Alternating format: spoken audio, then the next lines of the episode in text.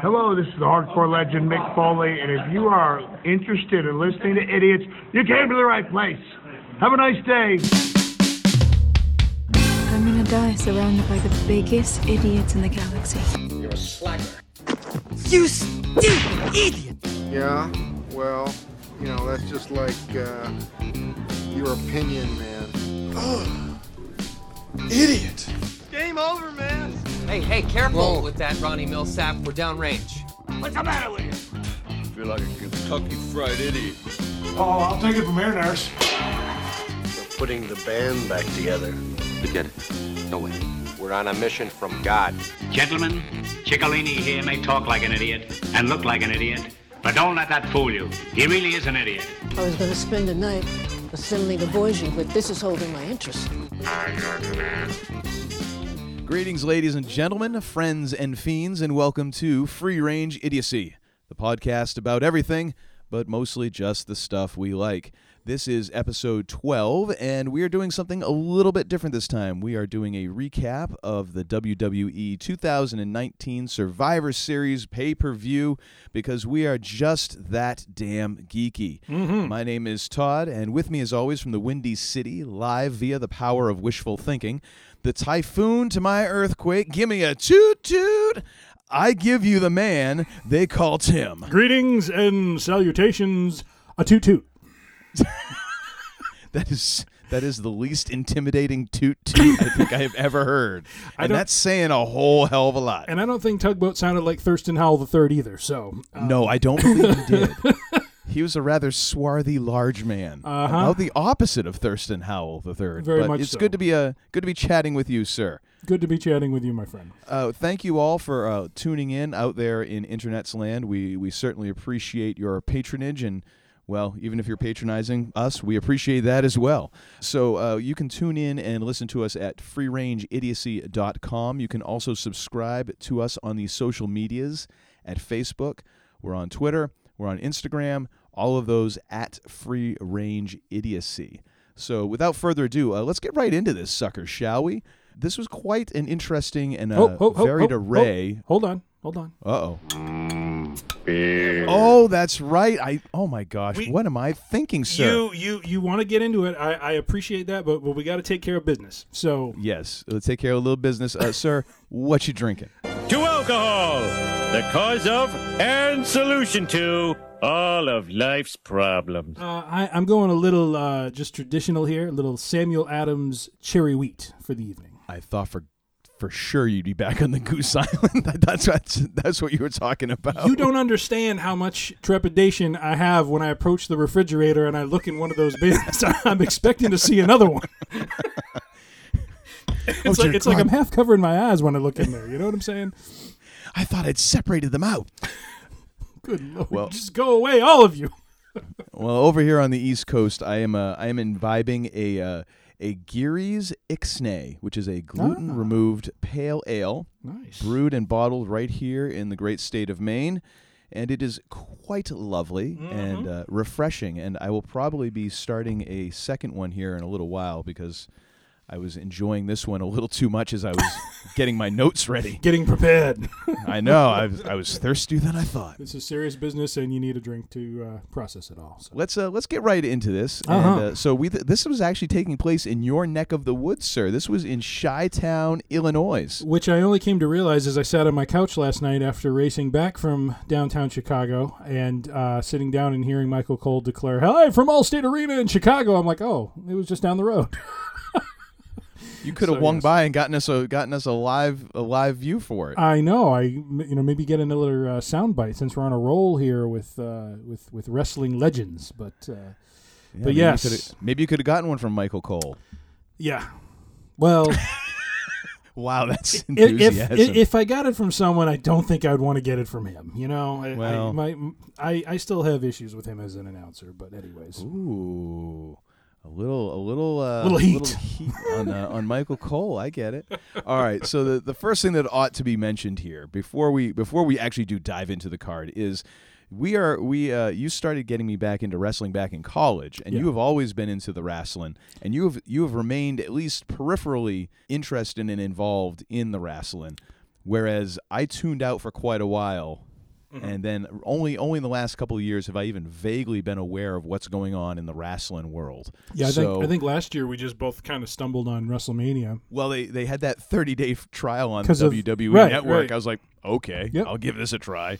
And you and you acted as my wrestling Sherpa. Yes, because I believe- a- a- as I don't watch it religiously, I as I once did in college, uh, I am kind of tracking it online. So I, I do kind of follow a few pro wrestling websites, and uh, I, I do kind of have a context of sorts, just not not as probably uh, deep as I once had. But we will make this work, and I think it'll be wonderful. Yes, so I'm counting on your on your skills, limited as they may be. Oh, yeah. far superior to my own. Oh, come so on. in in the land of the blind, the one-eyed man is king is the principle we are operating under for this. That's Uh, a good analogy.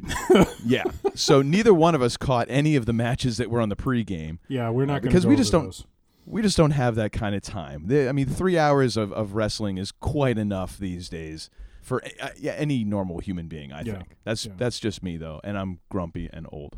Uh, I, I, well, and I mean WrestleMania. I mean that Sunday is ridiculous. It's gotten to a point where it's like things start at two, and you know like a pre pre game show, and it's it's it's very insane. Well, it's like a, it's like they're trying to make it the Super Bowl. Uh, well, And e- absolutely, absolutely. And even this one, they had it. What was it? There, there was an NXT pr- uh, pay per view last uh, the night before. Yeah, and we're going to touch on that as we talk about these matches because the what what I think, and I don't know if I, I'm guessing this was by design. Yeah, NXT had a pay per view um, on Saturday night takeover, and what was especially unique was they had two war games style matches. Which, if you're familiar with that style match, they basically take two wrestling rings, butt them up against one another, and put a steel cage around the entire monstrosity and uh, yeah, and and there was just some brutal stuff in those matches. I mean, there there's no, uh, you know, these guys. Yeah, was that an old WCW gimmick? It was. It, it absolutely was, and and that's and we'll get into that a little bit. Like NXT, the reason it has a vibe that's trending with fans, I think, is because Triple H, who who run who basically runs that that that organization, he's really tapping into some some you know fan fan interest and and and definitely tapping into things that that drive wrestling fan. I think he really has a very very good mind for the business, and he's really doing some very interesting stuff with them. So. Um, so so just uh, well, and, and, and not to mention there was this one move um, which I'm shocked they let them do where where uh, Tommaso Ciampa uh, took um, Adam Cole and, and Oh, did his finisher from the top of the cage, which I, I won't be able to do it justice describing it, but when, when I texted you last night, like I can't believe they let them do that. It's only because that move that he did could have gone wrong so many ways, and Oh, it's totally. it's a miracle that they pulled it off. I mean, I, I'm sure they know what they're doing; they're professionals. But I was just like, oh my gosh, just please, Adam Cole, don't die. You can you can be as professional as you want, but when gravity is really in control of the situation, it's anything could happen. Yeah, I mean, he basically does what's considered like a Death Valley driver sort of maneuver, except I guess he's kind of across his back as opposed to across his shoulders, and they just fell backwards uh, into like a stack of tables, and it was just insane. So, Yeah, it was it was brutal. so, so the Brutal. NXT wrestlers had gone through that, and then they're coming into this event tonight, and you know, say what you will about wrestling, but that stuff hurts. You know, I mean, Yeah. it's you you can't fake going through those matches. I mean, those guys took a beating. Now, the question I have for you is, eh, maybe you know this because I didn't bother to look it up because I'm lazy. But the uh, was there any stakes in terms of because they were keeping track of which promotion won matches throughout the evening, and it Right. started out the show started out with each of the each of the brands. I'm sorry, brands taking one match in the pregame. And then they were keeping track of it all night. Was there any kind of payoff to that? Is does that mean anything, or is it just like No, this rights? this this was really just bragging rights, and it's one of those cases of WWE cares about something when it's in the moment, and then they completely discard it afterwards. And I think part of the issue I have with the way they went about doing it by brand is that they um, is basically that you know throughout most of the year they don't care about the brand Mm-hmm. And they you know they they have superstars jumping in between brands constantly Mm-hmm. and basically you know they they come to survivor series and now all of a sudden it matters you know and it's just one of those things where i just think that had they maybe invested a little bit more in in making fans care about that and and that you know the brands really mean something maybe Yeah. it would have resonated a little bit more Yeah, I think that's a good. I think that's a fair point. I just I was I was trying to figure that out as someone just jumping into this cold, if that meant anything, or if it was just a hey, it's just another cool thing for us to talk. Vince wants you to care about it now, not later. Okay, good. I'm glad that we solved that. Thank you very well, much. Well, you know that's part of why I'm here. So, anyways, so the first match of the night uh, was a traditional Survivor Series match, whatever they're calling it, was a legacy match or whatever. But it was a it was the women's Survivor Series match, and uh, this one was going uh, with Raw, SmackDown, and uh, NXT teams in a, a Survivor Series triple threat Triple type th- thing. Yeah, so it's a triple threat elimination Survivor Series match, meaning Yeah. that the the and you know for our listeners who may not be familiar, uh, in the Survivor Series, if you get pinned or you're counted out or disqualified, uh, that wrestler is eliminated. So you have teams of five across three brands. So as they start to lose superstars, there's this idea and the story playing out about the numbers game. You know, which Yeah. which brand still has more wrestlers and you can start to tell some underdog stories throughout the uh, throughout the match, and and they kind of did that a little bit in this one. So I mean, I thought this was I thought this was actually a decent match. I gave this. uh, I actually have two ratings for this. Uh, originally, I gave it. So we're rating these matches on a on a scale of one to five stars. One being terrible, and five being fantastic. I originally gave this match 2.5 stars, but then I kind of retroactively afterwards went back and and upgraded it to three and a quarter stars Oh wow! because I That's I- quite a bump. Just after after seeing some of the other matches, I was like, you know what? I I I realized watching that as my first match after not watching wrestling since what last year. Mhm. I just I had no frame of reference, and that it was actually better than what I thought it was, just because I was so unfamiliar with this. I Yeah, hadn't- I, I hadn't seen a match in so long, or watched an entire match. So I I upgraded afterwards. What would you think of it, sir? Well, it's it's funny. I also gave it a, and I and I will hold at a two five. Um, Mhm. I I feel like it was uh, average, and and you know when when I kind of rate it, it's it's not just about the action in the ring, but about um, the energy and the storytelling going on. Mhm. And they, they did this really weird thing where they just had, um, you know, in the middle of the match, there was like two NXT wrestlers were like carted off with an injury, which Yes. which they didn't explain, they didn't show. It was just kind of done and gone. And then they came back later in the match, and they're causing you know all sorts of chaos for the for the ones that are remaining, and and they play a Yeah, role that was lame.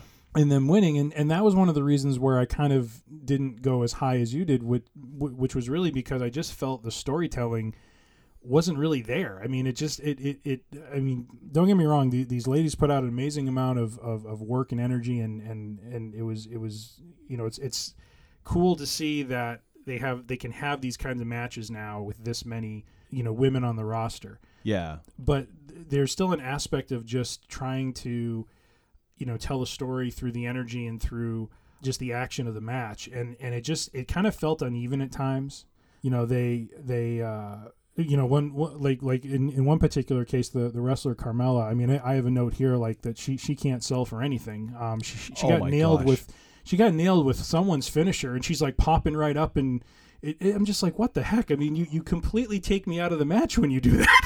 You know what's you know what was horrific with her?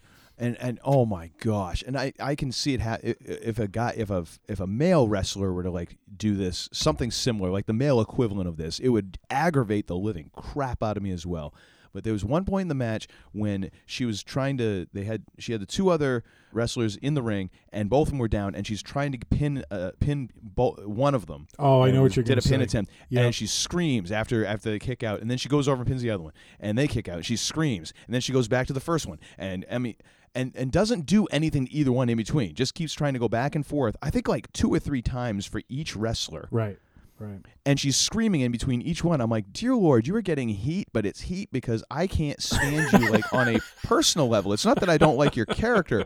Like I just don't like the fact that you are even in the ring right now because this is annoying as all get out. Yeah. Oh yeah. And and if you had a if you had a male wrestler who after after every pin was like uh, no, dude, shut up. Like at least at least land a punch, do a move.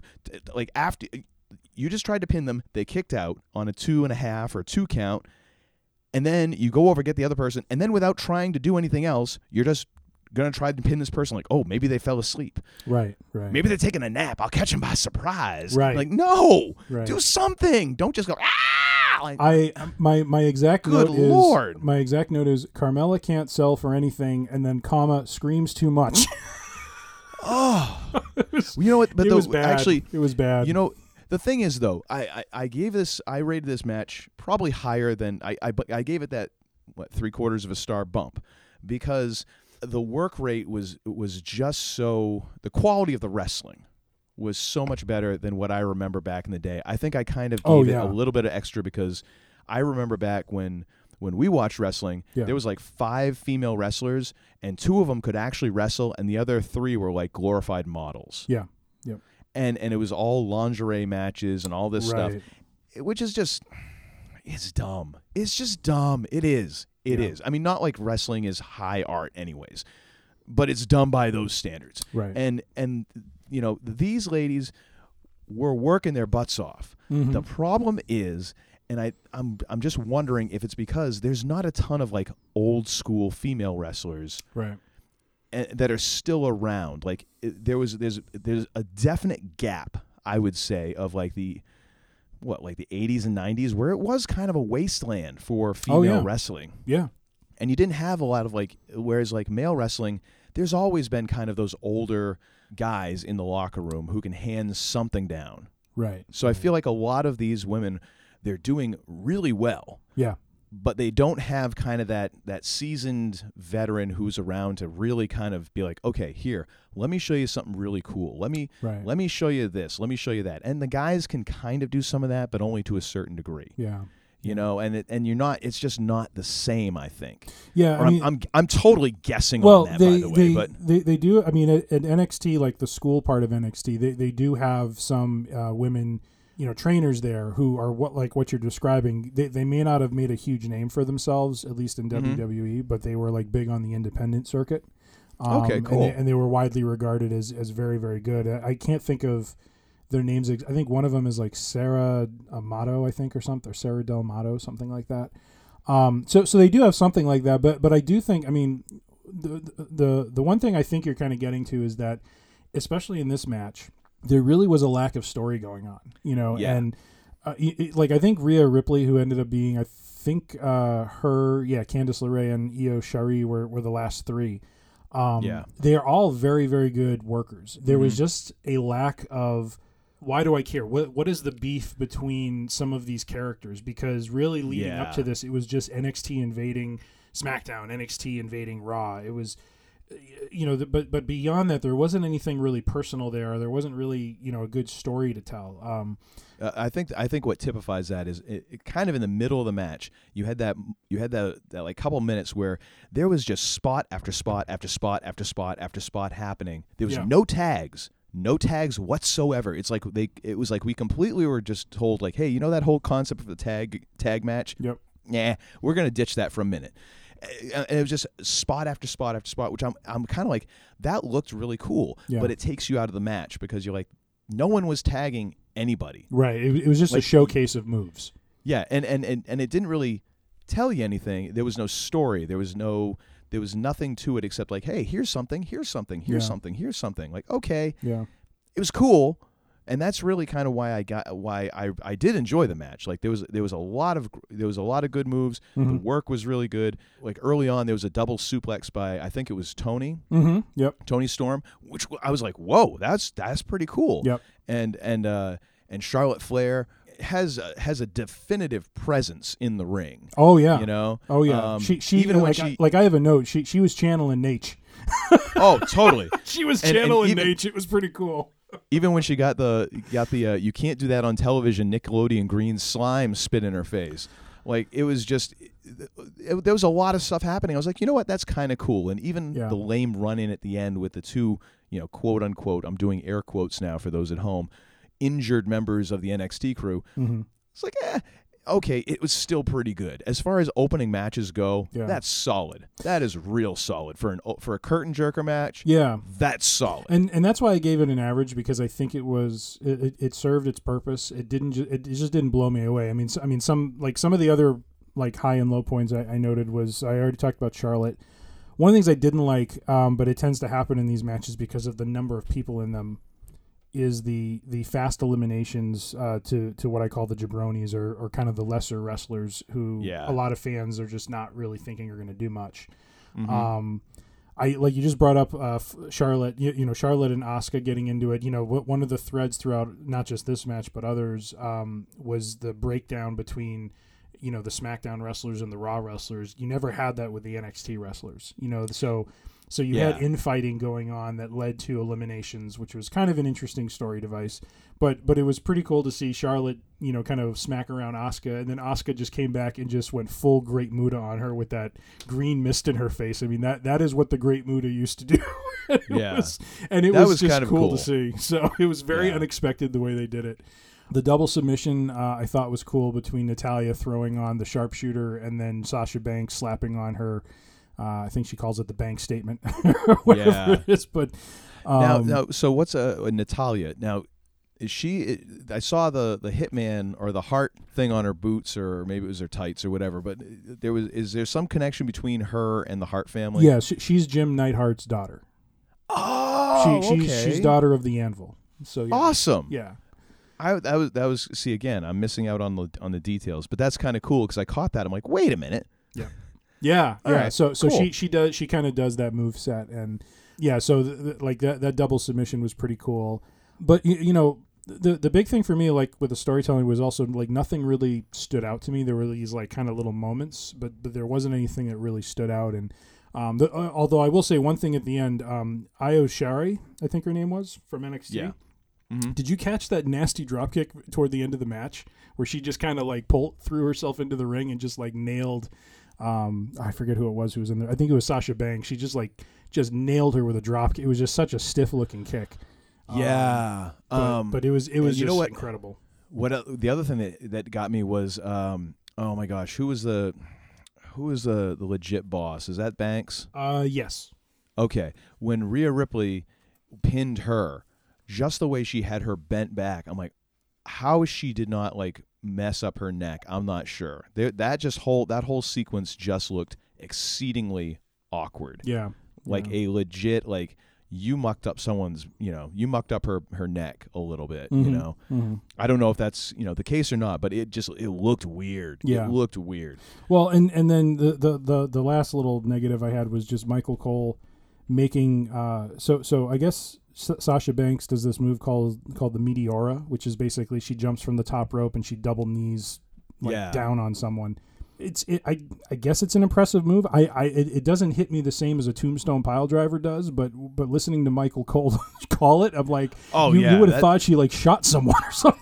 You know, that, that move like- is so over with him it's not even funny and I'm kind of he like that loves was meh. that It was a little meh. i i do remember that i do remember he got real he was like frothing at the mouth for that yeah totally But yeah, but the um, you know, like I mentioned, uh, Rhea Ripley and Candice LeRae both were in the War Games match, and so Mhm. for them to win, they you know they, they were kind of telling an underdog, a little bit of an underdog story through this, minus Yeah. the shenanigans that happened, Which makes them not shenanigans at all, really. uh, Yeah. where, where they came back and stuff. So Evil shenanigans. good good match good match good opening match good opening which match.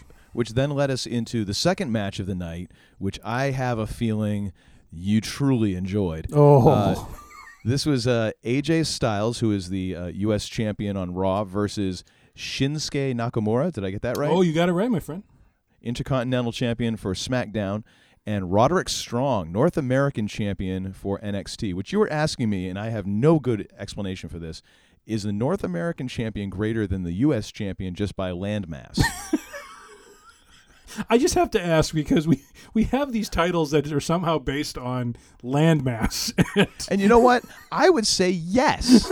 but but of course then Shinsuke has it because he's the intercontinental, which is either he's all the continents, a couple of continents, or he is just the champion of like Motel 6 breakfast.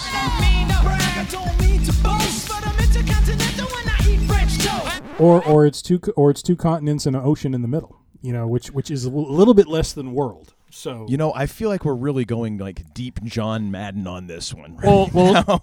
you see, Pat. First and 10. Thanks, Anyways, John. So yeah, thanks, John. That was just his way of being like, John, just shut up. so I I gave this match a four and a half stars. Oh wow, I I was just I was almost there with you. I gave it four and a quarter. You see, now you're much stingier. I I felt like then again. I was I was I maybe I just had a beer too many, but I was I I really loved this match. I thought it was really good.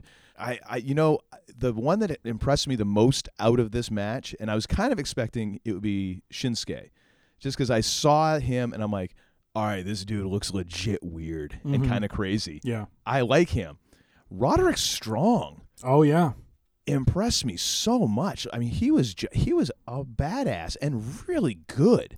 Like every literally everything he did looked good. Yes. Yeah. He he. Uh, wh- what I think put this match, you know, up high for me was, and and, and I, I took a note on this, was how throughout the entire match everything was was crisp, everything was stiff. I mean, you know, you talk about wrestling as theater, but these guys put on a fight, and Hmm.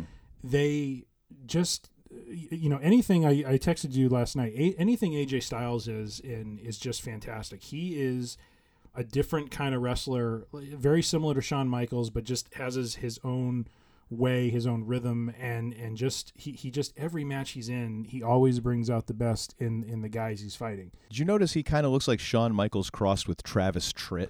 a little bit a little bit Maybe it's just the beard and the haircut. I li- don't know. a little bit, But, I saw that and I was like, uh, uh hmm, interesting.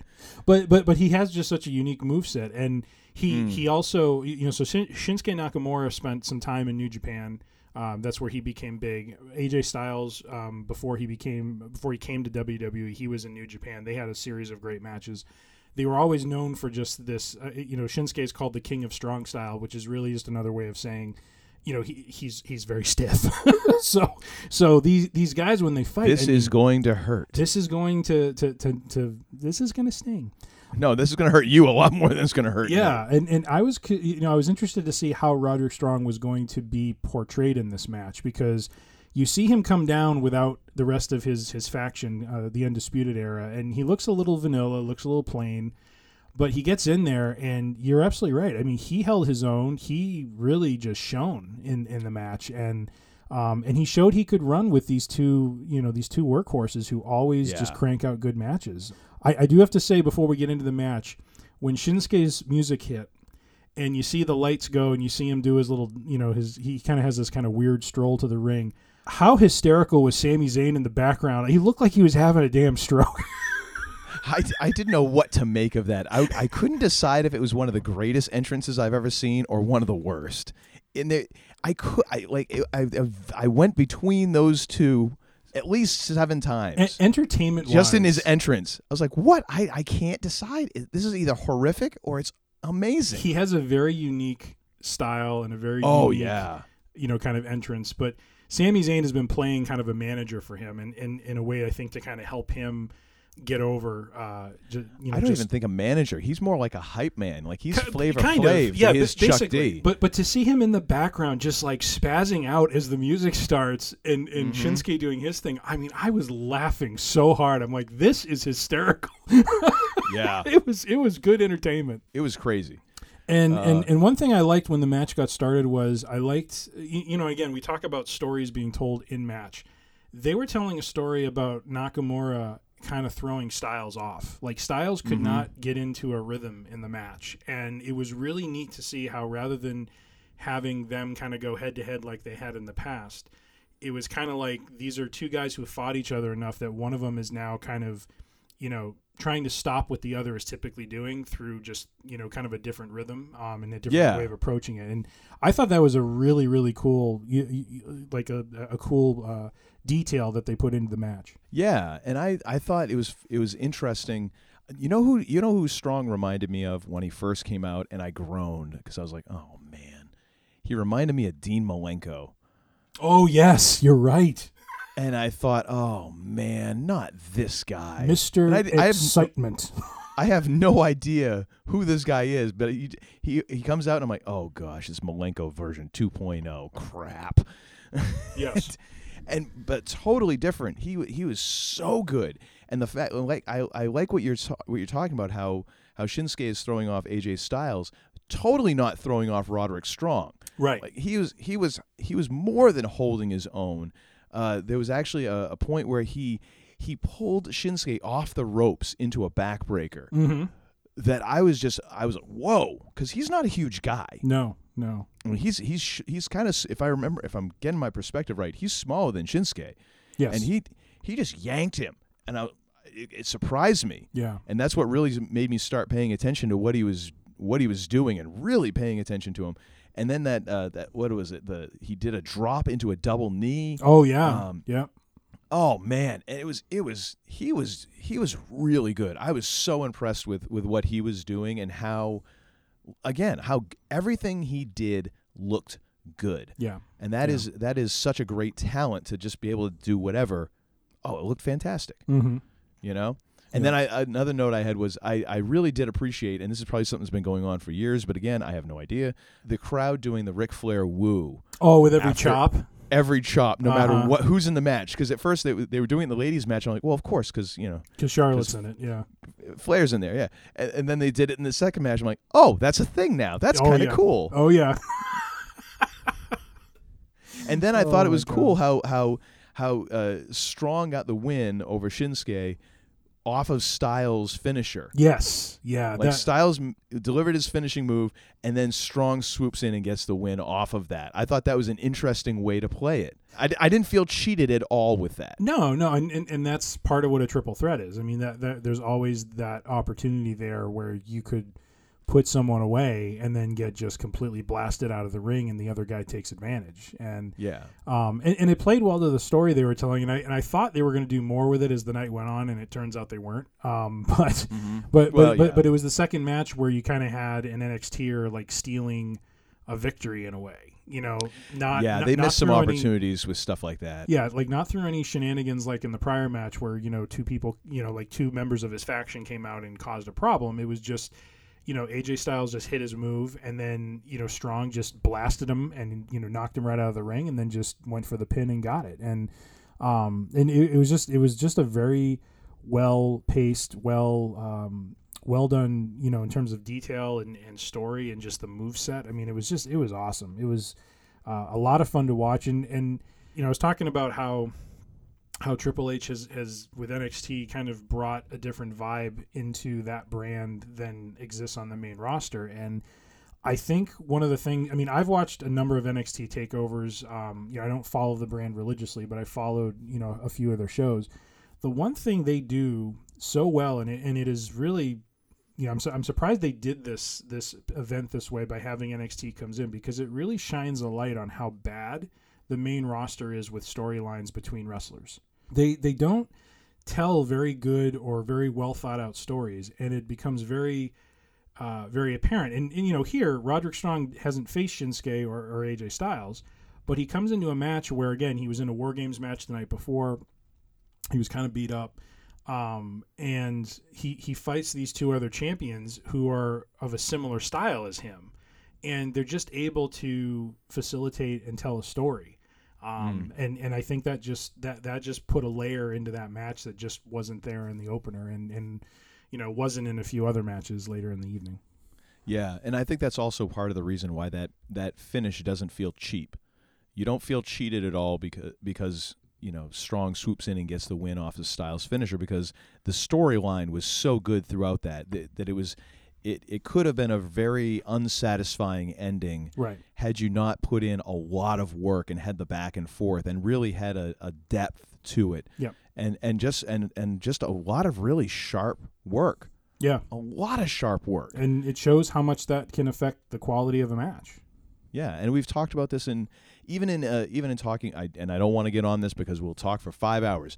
But uh, in Battlestar Galactica, when we've talked about that, yeah, I'm gonna do it. You I'm gonna do it. You found a way, man. But we talk about how some of the episodes could be very cliche, but they're not because they don't rely on it. They don't go to the well every single week and ask you to just turn your brain off. They do it every so often. They give you a, a cliche every so often, but then they surround it with so much good stuff that you're like, you know what? I'm okay with that. Go ahead. Yeah. Go ahead. Yeah. I'll give you this one. And that's kind of what I felt with this. Like that could have been a really cheap ending sort of like again the, the the the first match. I felt like that was kind of a cheap ending, but I thought I thought the the work was good enough that it was it was worth not just completely submarining the match.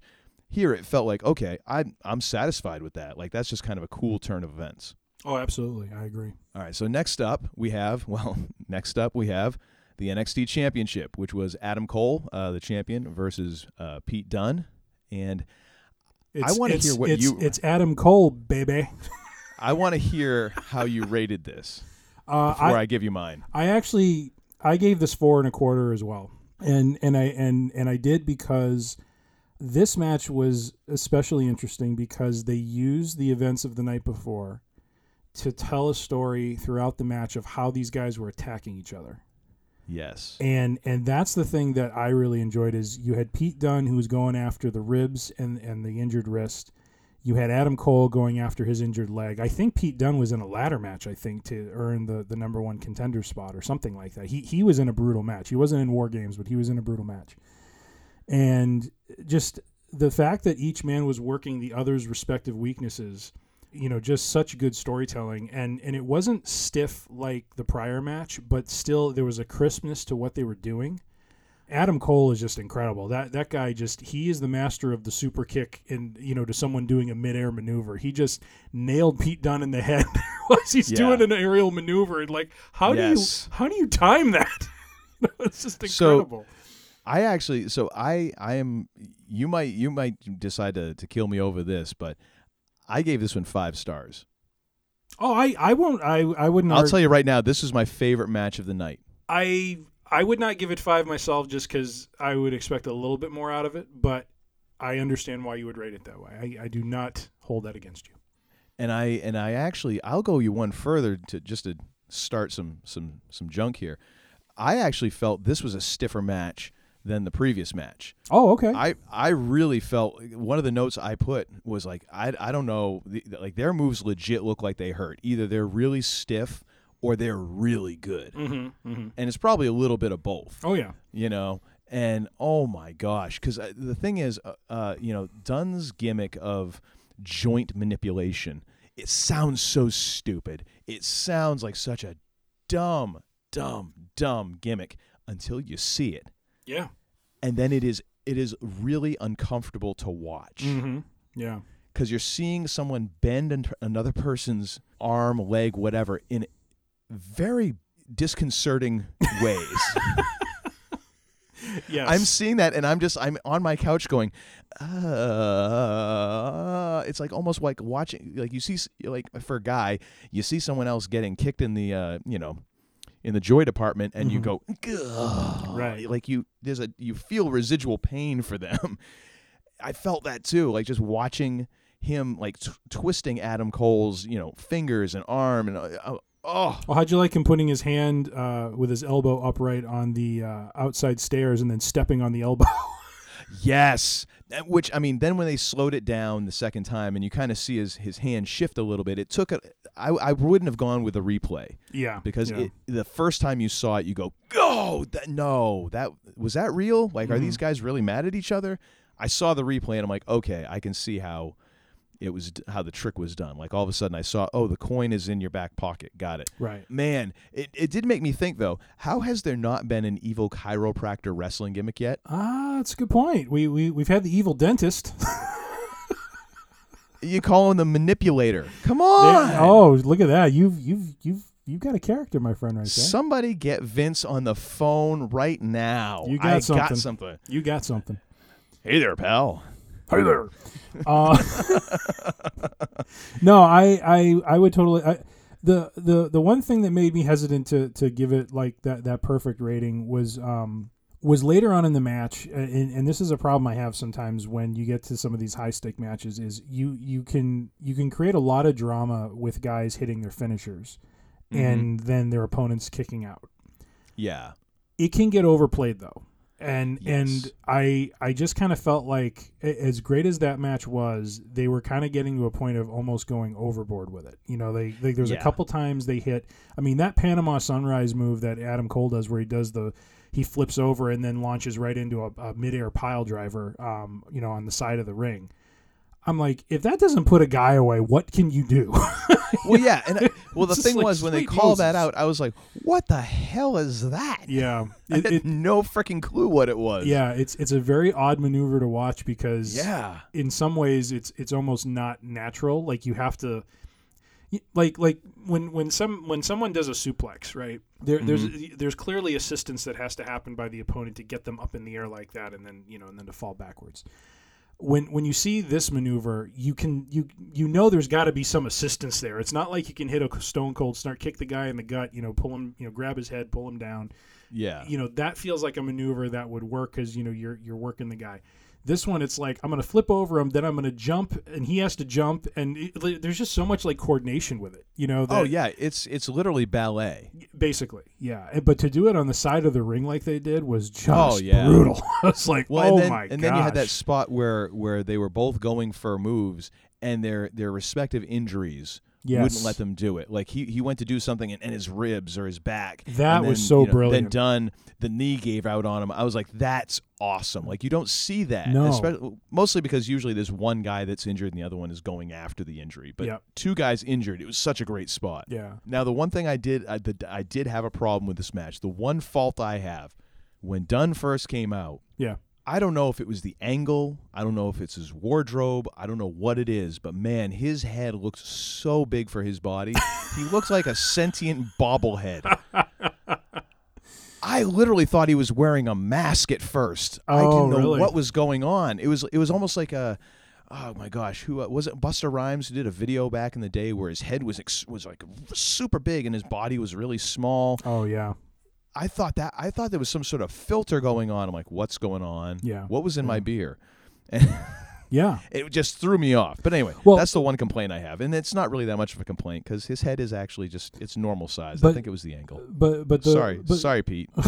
but the wrestlers that I, I tend to gravitate to are the ones who um you know tend to have that sort of fighter aspect to their character you know and Yeah. and, and Pete Dunn Because you are always a big Ken Shamrock fan. I, I I like Shamrock um there, there's another guy he wasn't on the on the pay-per-view but he's on the roster uh, his name's Samoa Joe um What about Dan Severn? You were you were a big Dan Severn I guy. did you not were, like Dan Severn he was just like get away uh, what about Steve Blackman?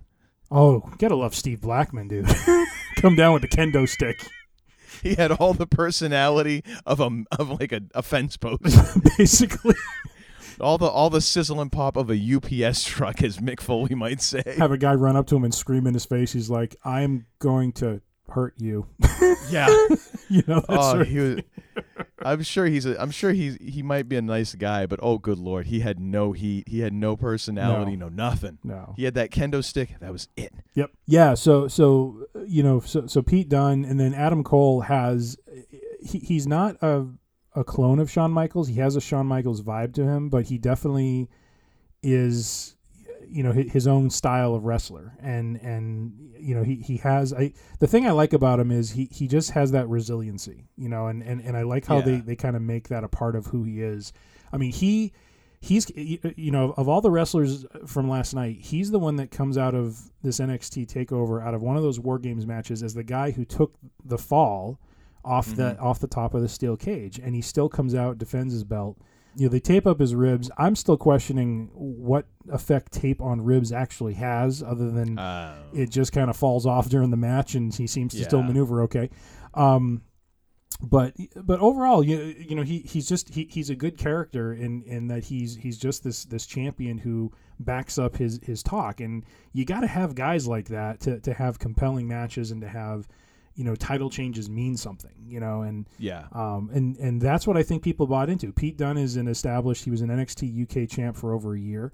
You know, it was believable that he could beat Adam Cole given what he was coming out of, and and the way they played the match was just was just brilliant. So Yeah. So fantastic. de- definitely, uh, I, I mean, I almost in some ways wish that was the main event last night because that was just such a main event caliber match. Totally. That was uh, uh, what I mean. It was my favorite of the night, and it was the third of the night. It was third third match of the night. Yeah. Yeah, third match. match. of the night. Yep. I I don't understand that. Anyways, uh, let's move on to the next one. So, uh, and I know this is another one that you will have plenty to say about. This was the Universal Championship match with uh, the Fiend Brain uh, Bray Brain Bray Wyatt. I was thinking Bobby the why. Brain. I know. back from the grave, Oh, uh, versus Daniel Bryan. I gave this one a four and a half stars. Did you really? Oh, I'm surprised. Mostly for the Fiend. Mostly for the Fiend because this was my first experience watching this character, watching this guy. Okay. And I've got to tell you, I had I have almost no notes for this match because I just was I was captivated. Yes. I could not look away. My two notes for the match were what the hell is up with the red lighting? And then the Fiend is scary as hell. Bryan is okay. those are my two ma- those are the two notes I had for this whole match. It's funny you say that. I, I have very few notes myself too, and it's not because of the not for the same reasons, but um, I actually gave this one a three. Um, wow. Now I'm shocked. Here, here's the reason why. So I think, yeah, some of the shine of the fiend is probably boosting your rating a bit. Okay. Um, I'm a little used to his his entrance and kind of what he does. I was a little disappointed by the story they told. I thought there was something a little more compelling they could have done.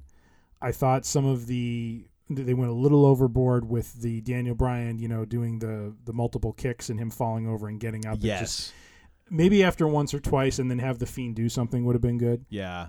but but it, it, it was more about what I felt they could have done with it than anything the two guys did. I mean, Bray Wyatt, in in my estimation, is this generation's Jake the Snake Roberts. He he, this guy has been so creative, and WWE has so screwed everything up that he's done. I can't even begin to tell you. It is so frustrating to see them have a guy like him who who clearly just has a vision for something mm-hmm. and and in, and you're seeing it already with the way they do the matches. All the matches now that the Fiend does are under red lights.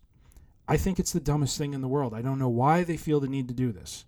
Yeah, I because there's no it, it breaks it takes you out of things like why, no one else does this. No one else does this. And someone in the back probably thinks this is a brilliant idea. thinks this Oh, is yeah. this is a great thing to do. Vince is probably all into it.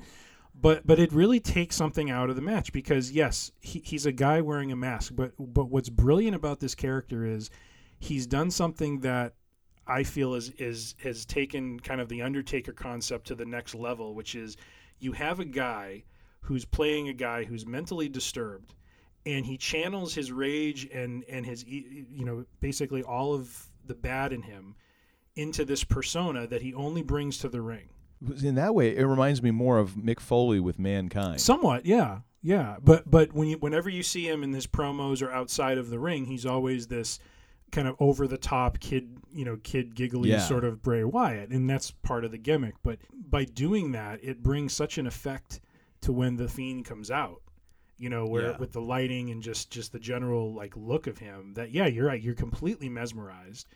And part of the story was good where where Bryan was a little thrown.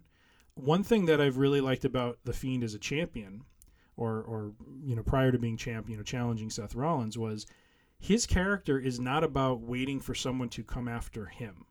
His character is always going after someone. Mhm. And so to have a champion now be the one pursuing the challenger constantly is kind of a cool concept that you don't see all the time. You know, that is interesting. Normally, the champion is always, you know, there's a challenger wanting to come after him. This guy, especially with, and, and what's funny is the last few opponents that the Fiend has gone against has been guys who have beaten Bray Wyatt in the past when he was Bray Wyatt. Guys Mhm. who, you know, Daniel Bryan overcame Bray Wyatt. Seth Rollins overcame Bray Wyatt. Others, oh, Finn Balor overcame Bray Wyatt. He has come in and, and the Fiend has defeated all these guys. So it's it's kind of a mm-hmm. neat, you know, kind of calling back to his old character and how he's kind of going back through these these these losses and these failures, and now this new persona is just dominating. Well, in that in that way, it's almost a little bit like again. I I go back to Foley because, and maybe it's just because it, you know he uses the mandible claw, things like that. But that idea of uh, of the times when Mick Foley came out as mankind, uh, especially the particularly against Triple H. That time he came out, and he's like, I, I can't beat you, I can't do that, but I know someone who can. And he takes off the white shirt, and there's the Cactus Jack Right. T-shirt underneath, and it was that transformation right in front of your eyes of, you know, all of a sudden now there's this different persona that can that actually brings out this side of him that can compete against someone like Triple H. Right. And and it's that thing. Like I to me I, I see a lot of a lot I can also see the Undertaker thing though. I can see I can see what you're talking about Yeah, totally. where where he just changes the entire. I mean, when, you know, when the Undertaker comes to the ring, he's clearly takes a long time. Um, but Well, the thing is, I would I would actually say the Fiend's entrance probably, I would say it's almost neck and neck with how creepy the Undertaker, the Undertaker's entrance was in terms of just like an atmosphere in the arena. yes, yes, Every, other entrances might have had a bigger pop or anything like that, but it just changed the entire, just the feel of it. You Yes. can, and you can feel it through the TV screen. yeah, yeah. I I also like the effect of him as he walked down. He had the belt around his head. Yes, yes. Just, That- I that mean, was anything to cool. make it just more weird. Yes, yeah. But yeah, I, I enjoyed that, and I, I will fully admit that probably it was that was my first fiend experience. So I No, probably but- but- definitely but gave when- that some extra points. Yeah, but when when he first debuted the Fiend character at SummerSlam against Finn Balor, I probably would have rated that match as four and a quarter as well because of the aura of that character. I mean, I can't tell you how many times I went back and watched that entrance, just amazed by how brilliant it was. You know, I mean, just mm-hmm. the way that they didn't show any detail about what he looked like until he got in that ring, and then they flashed the lights on him, and he just looked creepy as can get, can be. I mean, it was just mm-hmm. a something you had never seen another character do. Yeah. And and and and then in the ring, even though it was a short match, it just did such a great job of establishing the creepiness of this character, the way the character kind of throws the opponent off just by virtue of what he is. Yeah. Um, was just kind of a neat thing to do. Um, and with Daniel Bryan, I mean, he's they were trying to tell the story of, of him being kind of lost, being caught between the face Daniel Bryan, who was you know yes yes yes, and then the heel Daniel Bryan of a year ago, where he was you know kind of uh, the, the the the new Daniel Bryan, and not really knowing what he was, facing a guy like the Fiend, who is very clear in what his motives are and knows exactly what he's doing.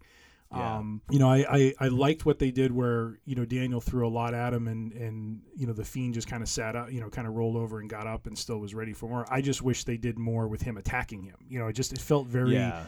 like, okay, how Going many to the times? same move over and Yeah. over and over was very exhausting to watch. And and that's the part that, that just kind of sunk the match a bit for me. You know, I think I think if they had tightened that up and did something a little different, I think you know I, I would have gone higher with it. But yeah. but the Fiend is a is a great great character. Yes. Which then brings us to our second Survivor Series match of the night, the men's Survivor Series match, which pitted Raw, SmackDown, and net, uh, NXT against each other in a triple threat rules match. I, you know, Go ahead, preach it, brother. I I gave this one a two point five, and honestly, Okay. I probably I probably should have been an even two on this. You know what? I'm going to change it to an even two because oh, wow, an, an in recording adjustment. Yeah, it it just wasn't that good. It wasn't that good. Yeah. I mean, there was some good points in it, but he- but here is kind of where okay, not in this sequence of events, not only was it just annoying, it pissed me off. So first of all, you have Strowman uh, going out and not he isn't counted out for his three minute lap around the ring. The wait a minute, this the uh, the the Strowman Express. You didn't like that? Oh no, I liked it. I was like, okay, this is dorky and stupid. I'm all in. But he wasn't counted out for that, correct? And he's out there for a good like minute, minute and a half. He We're wasn't not count- talking ten count. Yeah, he- he's out there for a while. yeah, he wasn't counted out for that, but he was counted. he out, wasn't, I and think, then for he gets hit, and then well, it was immediately after that he went around a second time, and then uh, what was it? Keith Lee, the the, the big dude there, he he laid him out, Mhm. and then he was counted out. I'm like, he's been out there for two and a half minutes already. And now you're going to do the 10 count? Okay. All right, fine. All right, fine. And then almost immediately after, everyone is outside the ring for like five minutes Yeah. without a count out. Yep. Now, here's the thing, okay? Oh, jeez. I know wrestling isn't real. I know. I know, okay? I get it. What was that sound? I get it. However, and just like in movies and TV and books, you don't have to be true to the real world. You can have wizards, talking rabbits, whatever you want, okay? Mm-hmm. You can do whatever you want.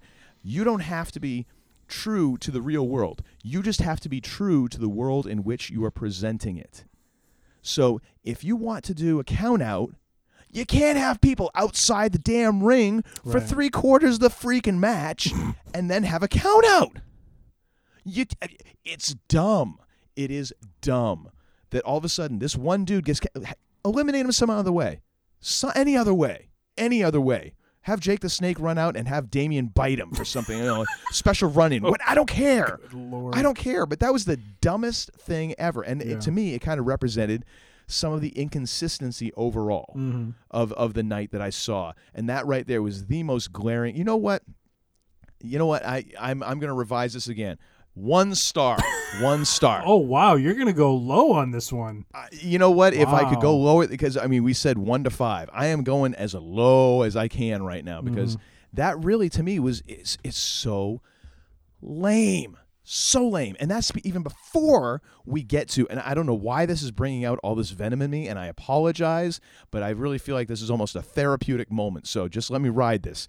Uh, so freaking Roman Reigns, okay? I, I don't know. Something about this guy just annoys me on a genetic level. You just summed And- up the last four years. freaking Roman Reigns. Go ahead. and and so the Superman punch. Yeah. Got a problem with it? Professional wrestling has had some dumbass finishing oh moves. Oh my gosh. this is a sport which has had the Lou Thesz press, the crotch to the face, the bron- the bucking bronco, and Rikishi's stink face. Okay. Yes. I know we've had some dumb finishing moves. The Superman punch is dumber than almost all of them, including Hulk Hogan's leg drop. Wow. It is dumb to a degree which you have to tunnel to find. Mm-hmm. Okay? Like the idea that, oh, well, he bounces off the rope and he takes a quick little hop, and all of a sudden now he's like in a Street Fighter game and he's got some power up. He's like, "Wheeze it up! And that's like a fireball explodes or oh something. Oh my like, gosh, that's hysterical. what the crap was that? That- like, no, it's a punch. That's what he's a missing. Punch. He, he needs the sound effect you just applied. It's like what is about Uh, I actually, you know what? That's closer to like Mick Foley's like in ring Oh sort of things where he'd be like, "Hazaba, Hazaba. wazadada," and I'm like, what the heck is that? Uh, anyways, so that was just so stupid. And then the fact that this freaking match came down to the two least interesting wrestlers in the match Roman Reigns and Keith Lee.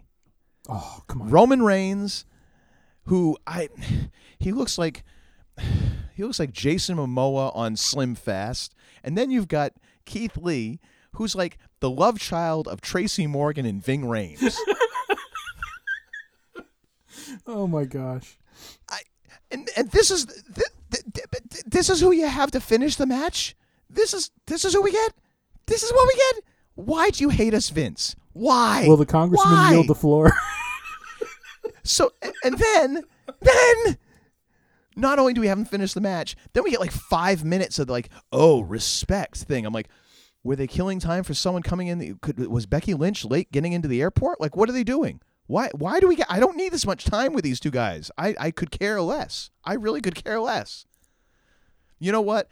I I am defying our own rules. I am going to defy our own rules. I'm giving this half a star.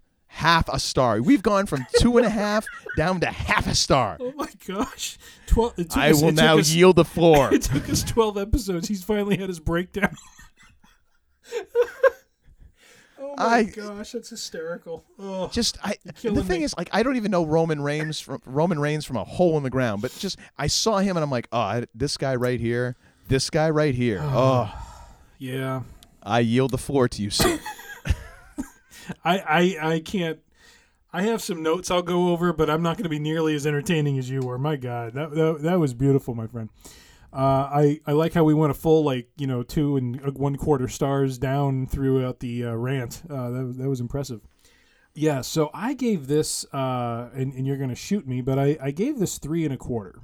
oh, you know what? I, we can't be friends anymore. You're gonna have to So- justify this. Okay, hold on, jeez. Oh my, You're gonna have to justify this, otherwise we are done. oh my gosh! If I can catch my breath.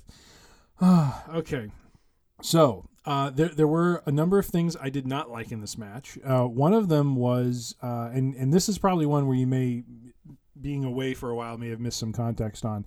So the the wrestler known as Walter. He was um, good. I, I did like Walter. He is he is a a, a, a, a guy from the Independents who um and, and it's He's like it- the second coming of Stephen Regal, is what he basically kinda yeah remind me of. absolutely basic and, and it's great. You should hear him talk. He calls himself the Ring General, uh, but uh, he does seriously. That's I love it. Uh, That's awesome. and and I also love the fact that his name Walter is is in all caps. Like like Yes. What was that? I don't know, but I, I love it. I think it's hysterical I don't need. I don't need Walter screamed at me. Walter. I was really disappointed, and and and I think some of your opinion of Keith Lee is also based on this as well. I, I'm really disappointed in how little they utilized Walter and Keith Lee. I, I, Walter got a moment, you know, where he was going toe to toe with Strowman. They were doing the slaps. He was, Yeah. um, you know, he was showing off some of his toughness and and you know just how he, he had a couple of moves after that before they they jabronied him, didn't they? He he did, but I don't know why they had to jabroni him. I, I, I think he was one of the guys they should have let last a bit longer. Um, the the guy Damian Priest with NXT is someone I'm not very familiar with. I don't understand why he wasn't the first one to go. I mean, he he just he didn't. They could have gotten rid of the flip flop guy. Hey, that guy right there. he's king of the bros, bro. you know what? He looks like an escapee from a Hollister catalog. He could have gone. He could have gone before they got to the ring. He could have sprained an ankle, and they had to carry him to the back. Like, oh, good. There's a term. He's gone. There's a term for this, and it is salty. You are salty, my boy. I just I hated this match. I did. My I just couldn't stand it. You know the one high point for this for me was What? I was the dude Ricochet who was like wearing like the wannabe like it looked like he had an Iron Man like Halloween costume. Kind of looked from, like a Spider Man a little bit. Yeah, it was like a kid's costume that because he's he's kind of a little dude. Well, I mean, he's probably like my size, but compared to like all the dudes in that match, he's like the littlest guy. Yeah. And and like it was like a kid's costume on him. That dude could move. Oh, he yeah. started throwing himself around. I was like, oh wait a minute. I Maybe have this to- match won't suck. And then they eliminated him. Like, oh nope, it's gonna suck. I, I have to send you a clip. There was um I'm trying to think back. I think it was in the spring. He was feuding. Uh, Ricochet was promoted from NXT to the main roster before WrestleMania or after WrestleMania, I think. And he had a great feud with this other wrestler. I think his name's Velveteen Dream. And there was this thing where they were doing a one-upsmanship thing about who you know the better athlete and better wrestler is. And th- basically, Velveteen Dream is on this ramp cutting this promo and talking about how much better he is and Ricochet runs off the ropes. He, so Ricochet's in the ring while he's doing this promo. Ricochet goes off the ropes, does a flip out of the ring, lands on his feet on the ramp in front of Velveteen Dream, and just stares at him like you know as if to say, "What's what's your what's next for you?" You know, like like Yeah. I mean, just the athleticism of this man is incredible, incredible. How he didn't blow his knees out doing that, I got to send you the clip so you can see it. But my God. Guy's he was incredible. he was he was worth he was worth watching the match for, but just barely. I, I don't know why like that was the first time I had seen him in that outfit. He he normally was would come down in normal kind of wrestling gear, so I don't know if it was just this pay per view or if this is something new for him wearing this like Spider Man bodysuit thing. But He looked like a reject from DC Comics. he- That's but- what it, I, I was like. What's what is this guy? Yeah, but- And not but not as bad as uh, what was the other guy? Uh, I got to look through the things here because I don't know who, who any of these guys are. Uh, Ali, who had like the LED face mask. I was like, what is this guy? An escapee from Radio Shack? What what who is what the, what is that? hey man, he, Wasn't that he's, Ali? He's Mustafa Ali. He he's an underdog man. He's and, and then he had Shorty G. You know what? He could be Prince Ali from Aladdin. I don't care. I know. Like the the LED mask. I was like, what? What's what is like? You're like Optimus Prime at Christmas time. What is this? All right, What is that? Boy, There was so much to dislike in this match. You- I'm sorry. You, you are salty, my friend. So, so er, Walter's early elimination soured me a bit. Um, I I thought Ciampa's and elimination yet of you Owens. still gave it like three and a quarter. How? What'd you rate this this piece of junk as again? if the congressman would yield the floor, I will make my case. I know. I just need it. I just need a. I just need a, a refresh of what the rating was. uh, three and a quarter. Go ahead. Ciampa's elimination of Owens was nasty. Do, doing doing that that kind of DDT with him hanging on the second rope um, was was just nasty. I, Well, I, I- I really like that. If it had been a bit, if it had been a smaller guy, I felt like Owens. It. I couldn't tell if he was caught, or if he just sort of like fell over afterwards. Like it, it, he was too big of a dude. I felt like to pull that off. Like that just seemed awkward to me. It didn't seem Really? devastating. Oh, okay. Yeah, I didn't. I didn't get that. But that's it, that well, could just you're, be you're me. salty was, about the match in general, so I. Oh, I was deep into hate in this match at that point. So I mean, yeah, Uh, I one other note totally I have is uh, the schoolboy was em- was was employed much during this match. Did you notice that? Oh, jeez. these the, these guys are, are, are these big brutes, and, and they're they're putting each other away, just rolling each other up from behind with like no, I don't know. It's, it it just was weird. Uh, the Strowman Express always always hysterical to watch. Um, I thought there was a good back and forth between uh, Ciampa and Rollins uh, when it was just them facing off. Um, they, they're they're they're two very talented guys. This was another one where the brands were kind of turning on each other. Um, you had, you know, I- I think it was uh, Corbin, Baron Corbin caused one of his Mhm. guys to get eliminated. Just a lot of just infighting, not with NXT though. You know, so again, you had that kind of theme that continued where um, where NXT was pretty stable and solid, and you had the other brands that were just you know kind of at each other's throats. Normally, that was kind of one of the draws of Survivor Series was you had you know for the first time heels and faces kind of teaming together, and so you were it, it was kind of a storytelling device, but they, they didn't really utilize it very well here. It just was kind of a kind kind of was a mess. Um, and, then I have a note about wanting to see more offense from Keith Lee. I, I think they uh, they underutilized him, and and I you know I can understand why you had the perspective you did on him because he really wasn't afforded the opportunity to do anything. You know what I mean? He he when he was in the ring, he wasn't really able to show the athleticism and what I've seen him do in NXT, and he's he's a very impressive athlete. It's just when he's in the ring with bigger stars, I guess they decided to book it in a certain way where he he just wasn't allowed to to really get in a lot of offense. So I thought the power bomb he did was sick uh, at the end. I think I think that was with Rollins. I think I, I don't remember. Mm. And then uh, you know the finish I, I thought was okay given the uh, given the uh, spear uh, from from Reigns and, and the show of respect I appreciated. Kind of uh, with Reigns being, I mean, given your feelings about Reigns, he is regarded as one of the big stars. So him doing that for Lee was kind of a big deal. That you know he kind of got a little rub from him that way. So I just felt it was uh, it was above average in terms of entertainment value. Um, I, I it did have things about it that I did not appreciate, and but I thought you know this you know some of the showcasing of Ricochet, some of the stuff with Walter with Ciampa. And, and with with Owens uh, or and sorry Drew McIntyre uh, he, he he looked I love how, how they use Drew McIntyre. He, he just looks brutal in the ring. I mean, the kicks he lays in. You know, we, we talked about stiffness and crispness in some of these other matches. He he has it. He just needs to be given the opportunity to show it. You know, and, and to show it consistently. So, um, so anyways, that that was my thoughts on the match, but not nearly as salty about it as you were. this is this is where we diverge a lot, my friend. You know, I, I you know what you kind of turned me around on this one. I I I think that maybe I was a little too salty. I, I think you, I think I've seen the light now. I think I've seen the light with your with your insightful analysis. And you know what? I I'm prepared to bump my rating and, and admit that I was a little too salty. So I'm willing to go from 0.5 stars to 0.51 Well, stars. that's what I figured. So. So, all right, why don't we move on from this? Uh, for well, from from one garbage match to another. well, you know, I gotta I gotta admit the next match I was not a fan of either. But you know what? F that last match in particular. So the next match that we have up is the WWE Championship: a Brock Lesnar versus Rey Mysterio. Now, originally I uh, rated this as two and a half stars. However, retroactively, I downgraded it to one and a half stars because I realized, oh crap, this was the second to the last match of the night, and this is the best you had to give us second to last match. Yeah. Really? Yep. Uh, and what did you think of this one, sir? What was your rating? Uh, my rating was two stars. I, I felt this was below average. There, there were a couple of cool points in the match that uh, originally I, I had I had it bumped up a little bit higher, but after some reflection on it, I just kind of felt like there the, the the quality wasn't there. I didn't really feel like they were telling much of a story with it. They uh, I I why Rey Mysterio decided this match to dress in Doink the Clown colors, I'll never understand. Oh my!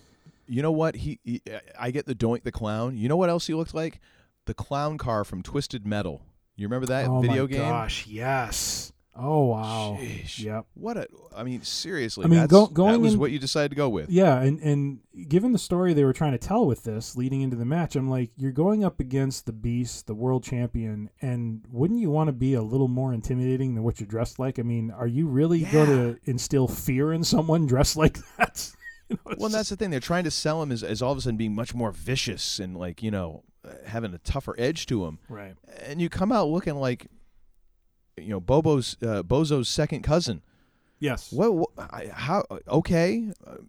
Yeah, I- it, it, I it was it was strange. So my only notes on the match were just a couple, you know, entertaining points, um, but but but Mhm. not, but nothing that I felt would, would push it above you know a two five uh, in in any in any case. Uh, first one was uh, as we talked about before we started recording. Brock Lesnar achieving uh, a an amazing feat of skimming a human being across an announce table uh, like a rock Yes. over water. So he, yes, he that hurled was impressive. Mysterio, and I believe I counted two hops uh, before he went crashing to the ground. So that was impressive. I, I thought the the father son uh, six one nine uh, maneuver uh, that Mysterio and his son Dominic pulled off.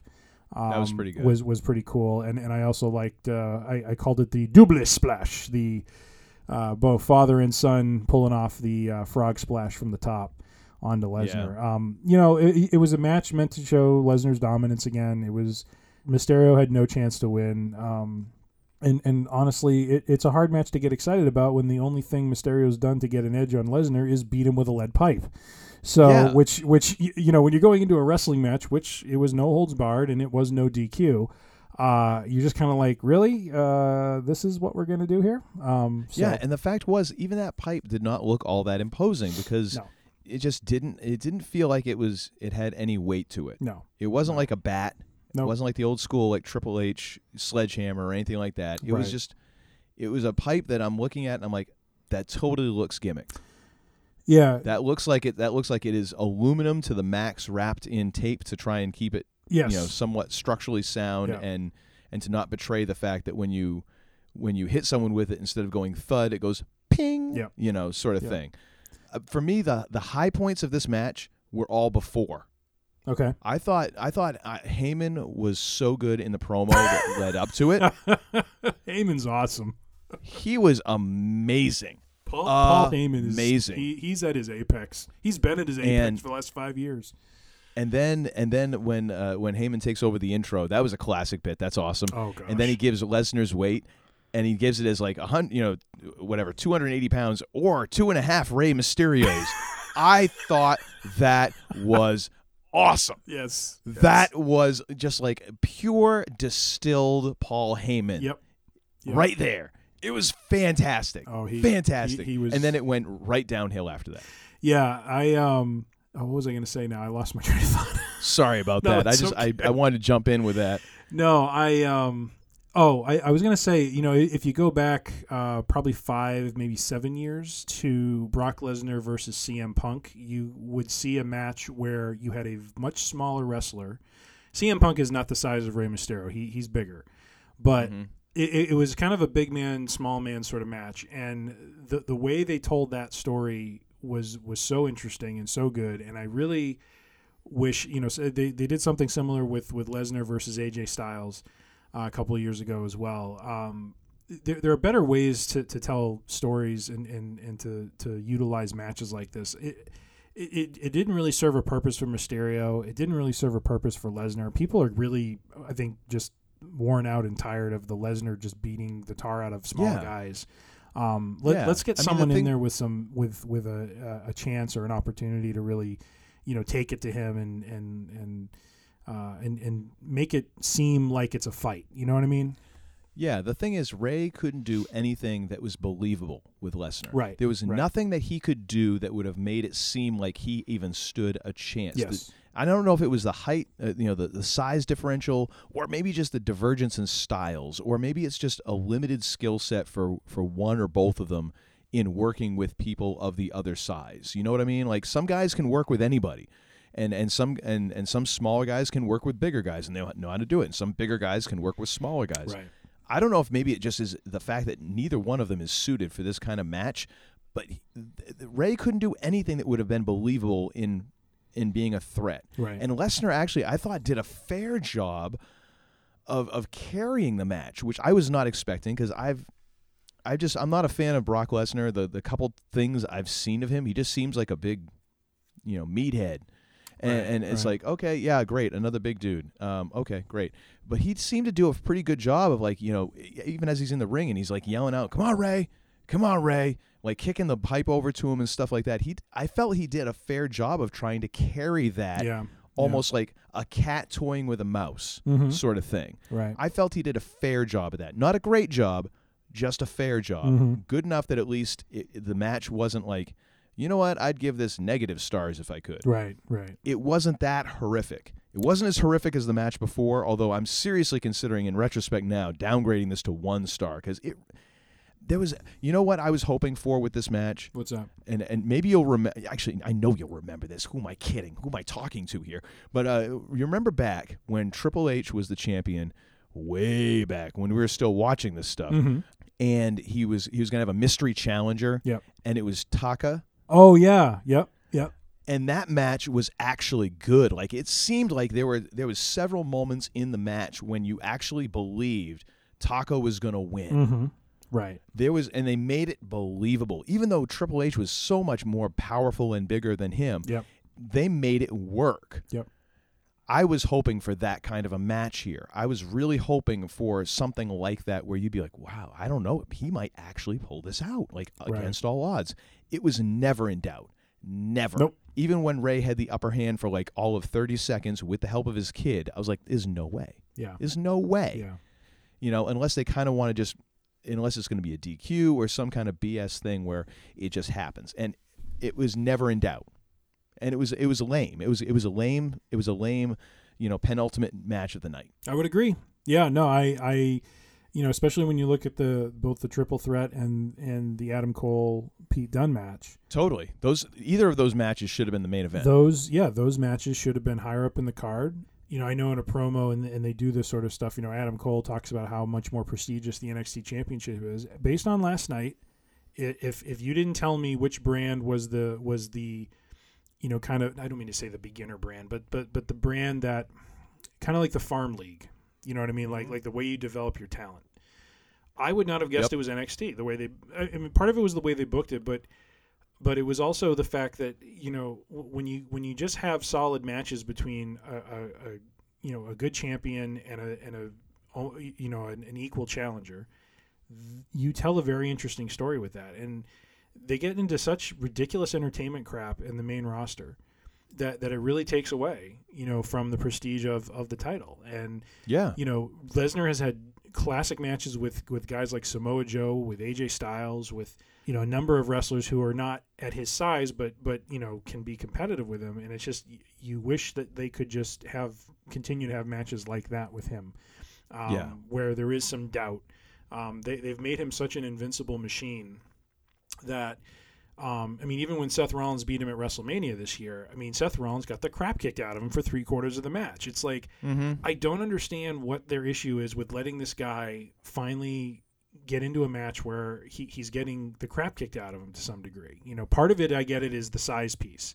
But they've had Braun Strowman go in there, and they haven't had the best match because Strowman is not really a ring technician by any stretch. You know, Mm-hmm. um, and so you you you're kind of you know I get they're kind of boxed in a little bit, but there's got to be a way they can come up with something better because this this was just embarrassing. which then leads us to the main event. Gosh. Uh, well, if Todd, if, main event if- of the whole night. and if Todd was salty two matches ago, he's going to be uh, probably ready for a nap after this one. So I wanted this match to be good. I- I did- really did. I did too. I really did because I I've I've as much as I haven't really followed wrestling, I have I've caught a little bit of Becky Lynch's character and I dig it and I kind of dig her attitude. So I was I wanted this match to be good. I did. Yep. This match, However-. I originally rated it a 2. I retrograded it down to 1.5 wow, because ultimately it was a main event that didn't do anything. really, There was no title up for grab. Right? None of the titles were up for grab because they're all from different brands. Right. So the brands they, they can't you can't cross the titles across brands. That's what I'm guessing, right? Right, but but they were trying to play off the whole idea that SmackDown had a chance. They were tied with NXT, so SmackDown had a chance. Or no, SmackDown had the opportunity to tie NXT, Which So- is lame. Oh, we we get a tie. Wow, what a stake that was. For- you couldn't for- have you couldn't have arranged it so that it was like at least like head to head, and they, one could have a chance to win over the other. for what really amounts to as bragging rights. Yeah, I mean, at least set it up like so. The the best that this could end up in is a tie. You know what? This might end up down to a half star. I'm just I'm warning you right now because I feel it bubbling up. My I gosh. feel it bubbling up. So we start off. Is is, Oh, is Emperor. I- I- is, is Emperor Palpatine over there because the dark side is consuming you, my friend? you know what? I, the thing is, it was a slow pace. It was a slow pace, slow, slow, slow, slow, slow. It took forever for this match to really feel like it could get, going. It was boring. I mean, the crowd even started chanting "boring." Yeah. This is your main event. Can can, can I tell this you? This is your main event. They already sat through a, a women's elimination match and seemed to actually enjoy it. Yeah. So it, it isn't the fact that you've got women wrestling in the main event. It's you got women wrestling in the main event, and the match kind of sucks. Here's the problem with putting that match in the main event. The, Okay, hit me with this. be- it- Actually, first tell me what you rated this. Um, I rated this a two five. I I thought this was average at best. This match was plagued by the fact that it was trying to set up a longer term feud between Shay- Shayna Baszler and Becky Lynch. That's the purpose of the match. The match, when you have a match that is really about trying to drive a story forward for like the slow burn, you need to put it lower on the card. You don't put it at the main Uh-huh. event. Now, Mm-hmm. Shayna Baszler and Becky Lynch, the two of them going one on one, could very well be a main event level match. I, I could see it. If they build it up the right way, I could see it. Because the two of Yeah. them, I think, can go. I don't know. But when you factor in, you know, Bayley, who, you know, who recently underwent a heel turn, she was kind of this really, really vanilla sort of babyface character who just ran now she's a baby face heel. and and yeah, and and I, I, you know, in the beginning of the match, just the, a vanilla heel. just It's the like, look on her great. face, she she looked like she didn't want to be there. I'm just like, you're you're killing me, Smalls. You know, you're killing Yeah. me. It's like give me a little emotion here. But but there was no real story being told. You know, I mean, it, No. it, it, it was really just this kind of It's like it's like they were making the match up as they went along. It's like they hadn't. It's like it, literally like I want. I am. I am seriously wondering if one of them was coming from the airport there and just they never had a chance to even talk about the match. Yeah. Because it really felt so disjointed yeah. and, and just lacking any kind of co. Eh, forget story. Forget. St- uh, you know what? I'm not even aspiring for story. I've I've dropped that standard uh, for for this match.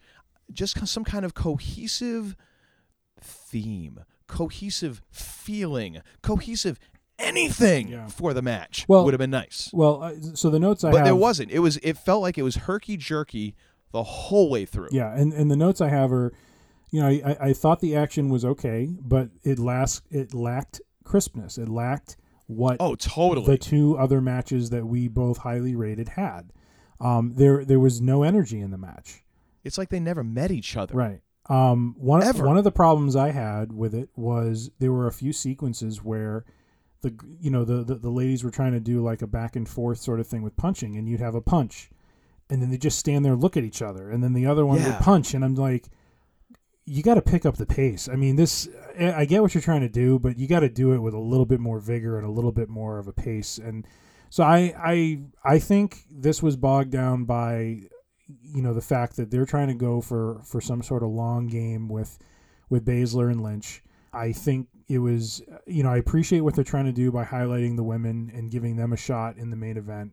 You know I I like that they're trying to think outside of the box and do something different, but you got to have a match that has some real stakes in it, that has Yes. a story going into it beyond Lynch and Baszler wanting to, you know, fight each other. I mean, Bayley was an afterthought in this and really didn't belong in it. I mean, it really didn't No. matter. Uh, in, No, in she. I mean, they were they were only they were only doing that to fulfill the idea of the three brands being Yes. in one match Yep. and the triple threat thing. Yep. And they, no, the thing is, I, so the thing that really gets me, and I'm I'm after watching this, I'm definitely jaded by this match.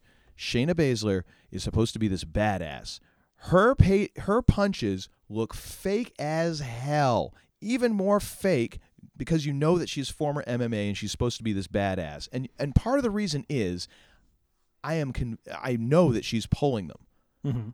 And she's doing it in such an obvious way because if she were to land punches, she would probably just like knock anyone out. Mm-hmm. But she's and and she has, has not for whatever reason it just it to me I'm watching I'm like for crying out loud. I mean, you can't throw a fake punch better than that. Yeah. Well, it just it looked so incredibly fake. But- like but- it just stood out to me. And I mean, I've at this point I have watched two and three quarters hours of fake fighting. Mm-hmm. I know. I, and, and it stood out to me even after that. Yeah, yeah. No, I, I I've seen her in NXT matches that have been better, that have been that have had that crispness. I mean, she she is Mhm. good. She she can go. Lynch can go. Yeah, I I mean, I, I thought the finish was good with Baszler and her submission maneuver. I thought I thought that looked impressive. Um, Yeah. I think, and, and, and I think this goes to my point about what the purpose of this match was. The fact you had the beatdown afterwards by Becky Lynch and the announcers basically saying, well, Baszler won the match, but she didn't pin Lynch. Yeah. That Which the that- thing was to me that points to the real purpose of the match. It was mainly to Yeah. show that they were in a match together. They don't like each other. They're going to meet later on, and ba- and even though Baszler won, Lynch was really not a part of that equation at all, and so she's proven nothing, and therefore it's going to lead to a one-on-one with them. That is not a ma- that is not the purpose of a main event match. No, and the thing was, I actually didn't even li- I didn't like the finish. The finish to me came out of nowhere. Like you know, the, the Baszler uh, getting the submission on Bayley just kind of came out of nowhere. Like, oh well, we got to end the end the match somehow. It's sort of like it's like one of those like you go to like you go to a state capital like uh like Hartford, Mhm. Hartford, Connecticut. It's a city. An event, you kind of get the feeling they're like, well, we got to put the capital somewhere. Here But but at the same And- time, and you you had a main event uh, or an MMA fighter or a former MMA fighter, like like at least they went as far as as getting her to position Bayley in the clinch like you normally would in an MMA fight. Like like at least brought some reality into the move that she did, and it wasn't just like this hap you know hapless thrown together sort of thing. You know what I mean? I mean, yeah, but it, it, just, made to sense. me it just kind of came. It made sense, but it just was like, oh, well, we got to end the match somehow, sometime, and somehow. So, well, here you go. And then the then the beatdown afterwards. Like again, when a great example of this is you go back to uh, oh for crying out loud, what what match were we talking about? Wasn't it um? It was the uh, it was a triple threat with with Styles Yeah. and Yep. Shinsuke and Strong. You have that. It could have been a cliche ending, but it wasn't because they earned it. Yeah. They didn't earn No. anything. No. Like they didn't earn anything in this match. No. The match was not good. They didn't earn the the submission to just be like I mean, uh, Lynch just disappears, which we'll talk about this in a second because I have a thought about this that this overall for the entire pay per view. But Lynch just disappears, and then the mat the match just kind of ends because it has to eventually, you know, because we don't do like time limit draws anymore, I guess. Which thank God we don't, because 20 minutes of this and I would have been drinking heavily. Um, but but you know, you didn't earn that. You didn't earn the match to end that way, and then to get the beat down afterwards, so that you get the whole well. You know, Lynch lost, but she but she kind of wins because she got the beat down afterwards. You didn't earn it. You did not earn that whatsoever. Right. Right. Whatsoever. Yep. You know, and it's like to me, like you know what? Yeah, uh, we're we're we're taking this one down to one star. Sorry, sorry. This is going down to one star My because God. it was a main event. It did nothing, and to me, it- like you say, oh well, it it. And I get I get the idea. It forwarded the storyline. and You're trying to bring the. Don't put that in the main event. No, I, I something good to go out on. I, For crying out loud, this I 100% this is agree. horrible. I 100% agree. I would have rather have seen any other match with the exception of Les. Oh, well, actually, no. Uh, The men's Survivor match or Lesnar and Mysterio. Any other match, I would have rather seen as the as the as the main event. I would have rather have seen the opening match as the main event. I don't know if I agree with that. Exactly as it was, I would have rather have that been the main event. All right. That I, I, I I'll I'll I'll stand by it, and I will die on that. I will die on that hill. So. um, And what a hill it is to die on. Because good lord, the last three matches of this pay per view just pissed me off. Yes. Yeah. Yeah. um. So overall thoughts. What What were your overall thoughts on this? What How did you feel overall about the pay per view? Overall, um, I think they did themselves. I, I, on the one hand, I like the idea of, of organizing the matches around the brands because it, it gives it a unique feel. I think they need to do a little bit better job defining some stakes that these three brands coming together really like what does that really mean you know Mhm. um, maybe it can be something that plays into the royal rumble where you know the the brand that comes out on top is guaranteed the last five slots in the royal rumble or something like that you, you, you know like Okay. like like where you get an advantage of some kind in a future date. Um, because just doing this numeric crap where it's like oh N- NXT won four and everyone else you know had three and one respectively. And it's just like eh, And it means nothing. it means nothing. And and again they do themselves a disservice with their lack of discipline in in telling stories because they they will they will swap um, wrestlers across brands like it's going out of style and w- so what do these brands even mean at that point you know it, it just doesn't Well, the one that means something seems to be NXT. Like they kind of have almost, and to me, it, it seemed like a very ECW sort of vibe. Like we are the underdogs, and maybe it was also because just seeing some of the footage from like their arena. Yeah. It looks like a, just a gym. Yeah, it's like it's- a high school gym that they drape. it's on a college like, hey. campus. It, it, it's, Oh, it It's on a college campus. They they they what what Triple H did, which was brilliant, was they have uh, it's at Full Sail University. They have kids, uh, students who are lear- looking to get into you know production and that sort of thing, um, working at the events as part of what they do. Yeah, it, it has a very small arena feel to it, but they do such a great job producing it. And I mean, just if somehow you can go back and watch like the last couple of years of NXT with Tommaso Ciampa and Johnny Gargano from NXT, Mhm. that was, uh, honest to God, two and a half, maybe three years of solid storytelling between those two, going from a tag team to splitting to coming back and, and going through these hellacious matches against one another to the bad guy getting the championship and, and screwing over the good guy. I mean, they did it all. And Ciampa and Gargano are just like legends in that brand because of the, the kind of story they did. That is what I wish the main roster would do. That sort of Mhm. long term commitment to a story between two characters. I mean, those matches were awesome to watch.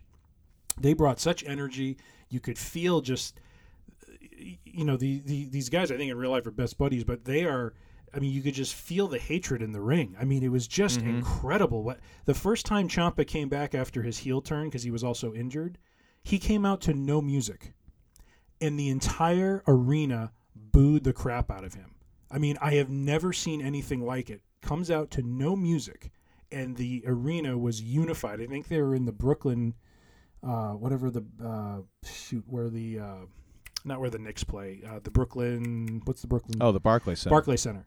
They were at the Barclay Center because they were doing a takeover before a major pay per view, and he comes out and it was incredible. And, and the announcers were even beside themselves. They're like, "We have never heard something like that. Like, this is how hated this guy is."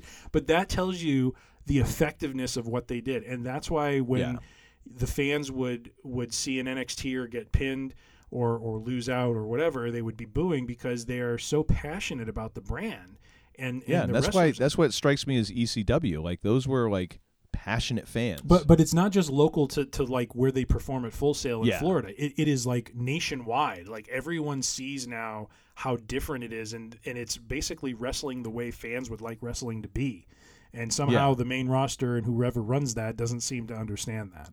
Well, in a way, it keeps its uniqueness, which I guess is good. Yeah, yeah. So so I, I thought overall they did a great job of showcasing NXT. They come off as the very stable, solid, and strong brand. Um, Raw and SmackDown look like a couple of collective messes. Um, The, the the combination of of Styles, Nakamura, and Strong, like we said, was just fantastic. That was so, and and you know kudos to Styles and Nakamura if they went into that match with the purpose of of of letting Strong shine because they they did an awesome job. I mean, they had their own moments to shine, but them putting Strong over was the right thing to do for a young guy, you know, who's who's Yeah. trying to make his name. It's it's great to see veterans like that who who can understand what the business is about and do that in, in the right way. And and yeah, and then just Adam Cole and Pete Dunne. I mean, they they were just fantastic. So other than that, I, I think uh, I think the, the latter half of the card uh, Todd wants to take a torch too. oh my gosh, it was like I I felt pretty good about it, and then all of a sudden it just went right into the dumper. It was it was horrible. Not as bad Horrible. for me, but but I, I, I there was definitely a change in quality as the night went on.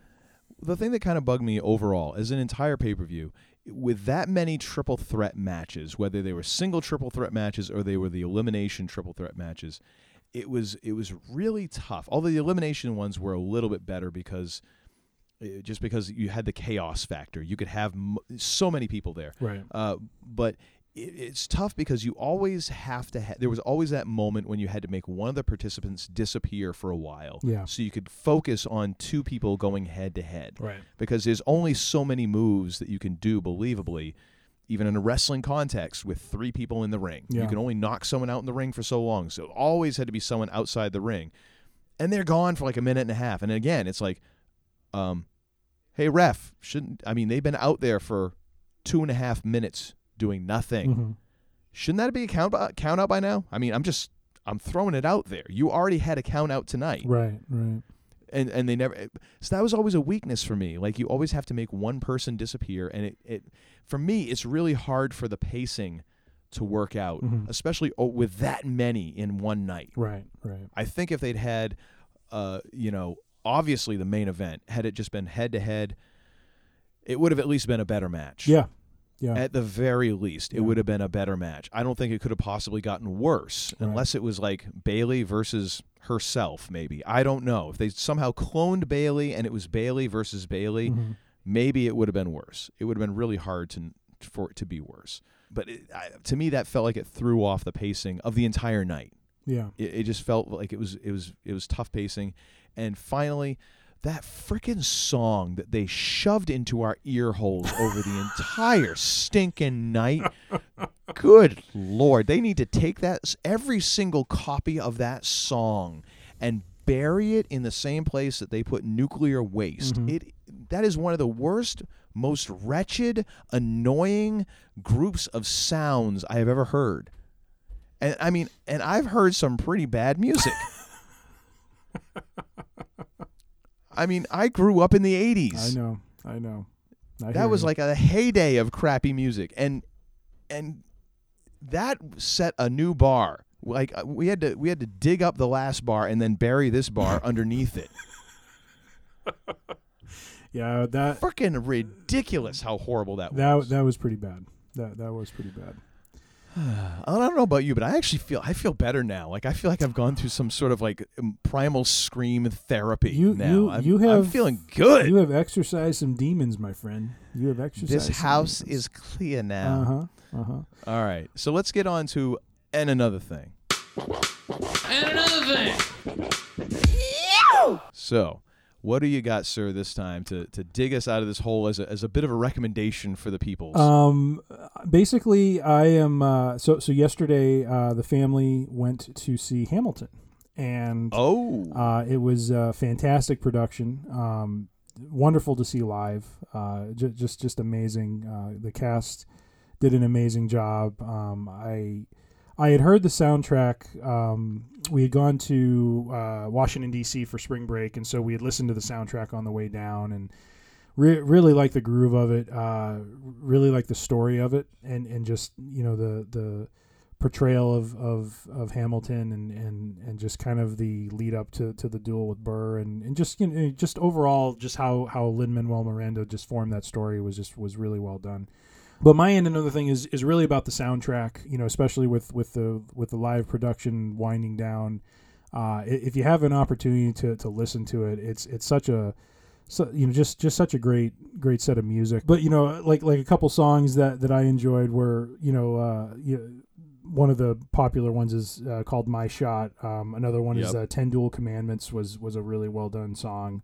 What else? Uh, j- just overall, top to bottom, it was really good. The the gentleman who played, uh, I got to give a shout out to this guy. Um, I think his name is Paris Nix. Uh, he was an actor who portrayed Marquis de Lafayette and uh, and Thomas Deff- Jefferson. He did a dual role. He was so entertaining uh, in that role. It was really funny when he first came out as Thomas Jefferson. I don't know if this is how the character is normally played up or not uh, by other actors, but when Mhm. he came out, you know, everyone's kind of clapping because you know the the second act is starting, And so he comes out and then he starts kind of amping the crowd up. Like he, you know, he's waving his hands like to, to say, you know, more, more. And he even does the Hulk Hogan ear cup. It was pretty funny. but I mean, the, the the guy overall just had an amazing range with his voice and just did a, he was just very very funny in his portrayal of, of both characters. So, so yeah. So overall, uh, my, my end another thing is uh, Hamilton Hamilton soundtrack. Listen to it if you can. It's it's a just great great set of music, uh, great great story, and and just a great uh, experience all around. Nice. I actually tried to score tickets to Hamilton uh, when I was down in uh, in NYC a few weeks ago. Oh, nice. Because they uh, not not like actual tickets because I ain't got that much money. The the cheap seats were like three hundred bucks. I know it's it's insane. If you want to see it on Broadway, It's insane. However, they have a ticket lottery that they do Oh. for every show, and you enter it online, and you get notice like I think twenty four hours before the the show that you've applied for the lottery whether or not you won. And if you win, you have to go there and you have to have your ID, and you um, I think the tickets end up being like twenty bucks a piece. Oh, jeez, wow. And, and I, I don't care where those tickets are. I mean, I'm in for that. But I unfortunately, uh, I only had one chance uh, to. There was like one show that would work that I could uh, I could have gone to see, and it, it didn't get it. So I was kind of bummed by that. But I mean, it was probably like a one in a billion chance. Everyone's trying to get tickets to that. Yep. Yep. So, uh, my another thing is uh, a little kind of a throwback uh, for those of us uh, who were who were uh, enjoying music in the '90s. The brand new Heavies, who had a incredible album back in. Let me just double check what year this was because it is. Oh man, I oh yeah, brother sister, which was back in 1994. Oh wow, you're going way back. Yeah. However, they uh, just put put out a new album this year. TBNH is the title of the album. Uh, quick little review of who they is. Uh, they're an acid jazz and uh, acid jazz and funk group formed in 1985 in West London. Uh, they're centered around songwriters, multi instrumentalists Simon Bartholomew and Andrew Levy. The core members of the group since its founding. Uh, they're best known for a string of successful singles in the early 1990s featuring N'Dea Davenport as lead vocalist. They are funky. Good, sweet mama. This is some uh, just incredible, incredible music. Like a bow-legged Uh, monkey. yes. Funkier than a bow legged monkey in some cases. They are nice, nice pull on that one, by the way. You- that is good. Um, and they they are just incredible. This album, TBNH, which was released in 2019, is great. They actually had another album uh, previous to that, Sweet Freaks, in 2014. That is also f- just amazing. Uh, it is such good music, great tunes, and just a funky as all get out. It's amazing. Nice, nice. Go check it out. Get several copies if you can, and then go back and check out Brother Sister because that is a phenomenal album. No, I'll have to check it oh, out. my goodness. Very cool. So uh, we thank you very much for listening. We thank you very much for indulging us in uh, one of our dirty little habits, which is professional wrestling. Uh, it's somewhere around like smoking and nose picking, I think. But um, we we enjoyed being able to talk about it and and to, to kind of break this down. And this was this was a lot of fun. This was Yeah, this is was. something we used to do a lot, just talking about this stuff. Oh yeah. Uh, so this is a lot, a lot, a lot of fun. Um, however, now it is tom- it has come to that point in the the evening where we must say goodbye. We must say our goodbyes until next time. But before we do that, I will, uh, as always, defer and give the final word to my wonderful and insightful co-host to to deliver the benediction for this show, sir, if you would. All right. Well, if we've learned anything, uh, Todd does not like Roman Reigns. Uh, he, No. he does not like Keith Lee. He does No. not like. Uh, Well, actually, I don't know enough about Keith Lee. Uh, I've seen plenty of Roman Reigns, though. I know I don't like him. okay, we Keith Lee, I'll give another chance. we need to have a main event with a with, with a story with some energy and some purpose. Uh, wa- Dear Lord, watch out for the Strowman Express because it will Eh. bowl you over. And respect Walter. Uh, the man uh, can take a slap and hand him out as good as anyone. Overall, wrestling, please focus on the story. Focus on some energy. Get these people into some interesting stuff so when we watch we we actually care about it. For crying out loud todd is about to have a nervous breakdown for pete's sake. And get some different lighting for the fiend. Ah, and as always hit the lights on your way out. Mm. it's like i took the wrong week. To quit drinking. I beg your pardon. What did you say? Damn you're such a disappointing pair. I prayed so hard for you. Get out. And don't come back until you've redeemed yourselves. So say we all. So say we all. I mean, that really got out of hand fast.